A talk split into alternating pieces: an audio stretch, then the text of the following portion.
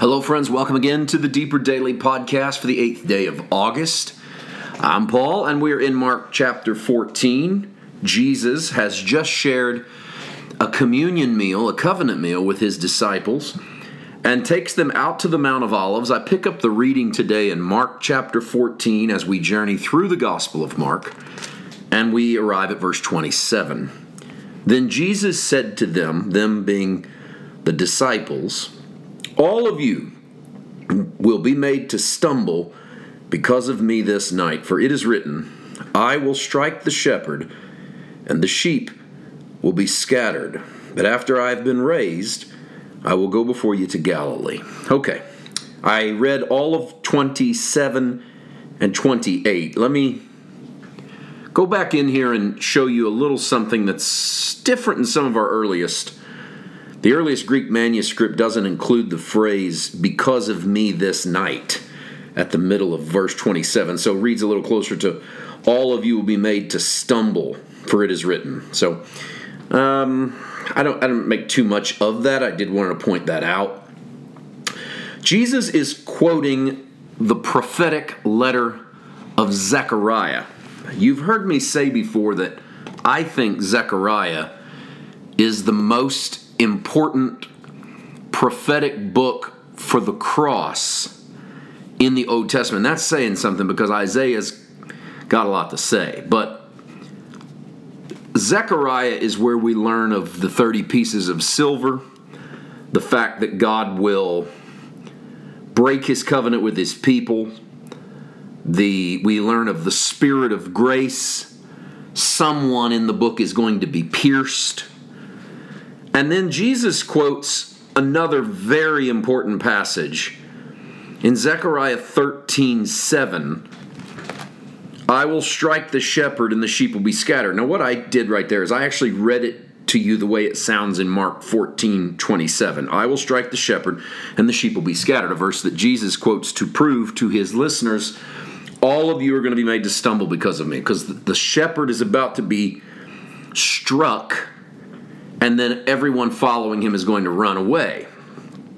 Well, the reason, of course, they run away is because their shepherd's gone, and you have been looking to someone to be your leader.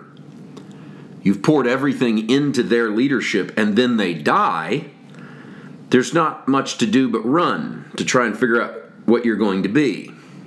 But here's the interesting thing Jesus quotes the middle part of what we would call Zechariah 13 7. There's a little in front of it and there's a little behind it. And that's not to say that Jesus leaves out things that, you know, don't, that he doesn't want to say or whatever, but he's pulling a phrase, strike the shepherd and the sheep will be scattered. But he's not preaching the full theology of it. He's just pulling the phrase to show them you're going to run, and I and I've wondered why does he even do this? Like, just let them run. He doesn't have to warn them that they're going to run. I think it's to ease their fear, because if he knows they're all going to scatter when he is strict, struck down, perhaps he knows that by scattering, they're all going to feel as if they've let him down, or they're going to feel as if they can't be used of God because they've run. I can imagine having those feelings. Like, well, God can't, God's not going to ask me to do anything. I ran. But by telling everyone there, you're all going to scatter, He's not planting it in their minds that they'll scatter. He's easing the guilt, the shame, and the fear that is naturally going to come over them when they scatter. And this is so beautiful by Jesus. It's an act of mercy that presages the event. They haven't even done it yet, and yet he's already putting mercy on them. He does this to Peter at one point when he says to Peter, Satan hath desired to have you that he may sift you like wheat, but I have prayed for you that after you have failed, you'll be restored. It's Jesus saying, You're going to mess up, but don't worry, you're going to be all right. more often than we realize sometimes, Jesus talks and prays like this. Not warning people, hey, don't mess up, but rather telling people, when you mess up, I've got you. Not when you mess up, I'll get you. That's different. When you mess up, I'll get you is when you mess up, I'm going to judge you. But when you mess up, I got you is when you fail, don't worry, I'm going to pick you up. I've got your back. Let's go look at the verse he's quoting. It's Zechariah 13 7, but there's some stuff around the phrase that Jesus uses that are ne- is necessary. Awake, O sword, against my shepherd, against the man who is my companion, says the Lord of hosts. Strike the shepherd, and the sheep will be scattered. Then I will turn my hand against the little ones. Did you hear that?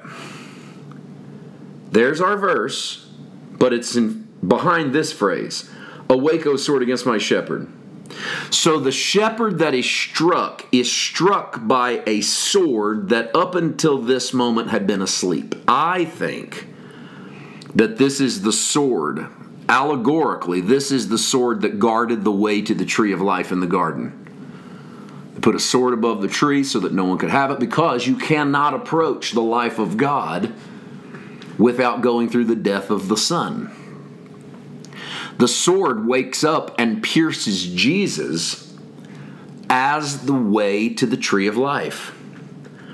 Awake, O sword, against my shepherd, against the man who is my companion, says the Lord of hosts. Strike the shepherd, and the sheep will be scattered. So in Mark 14 27, Jesus grabs that last part to assure his crowd that he's about to die, they're going to scatter, but if they know Zechariah, they also know that the reason he's going to die is the sword that's been asleep since the garden is going to wake up to find the blood of Jesus.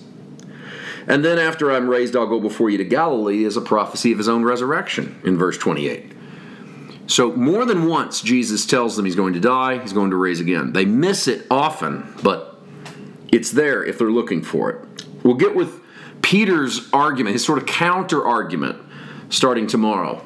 Have a great day. God bless.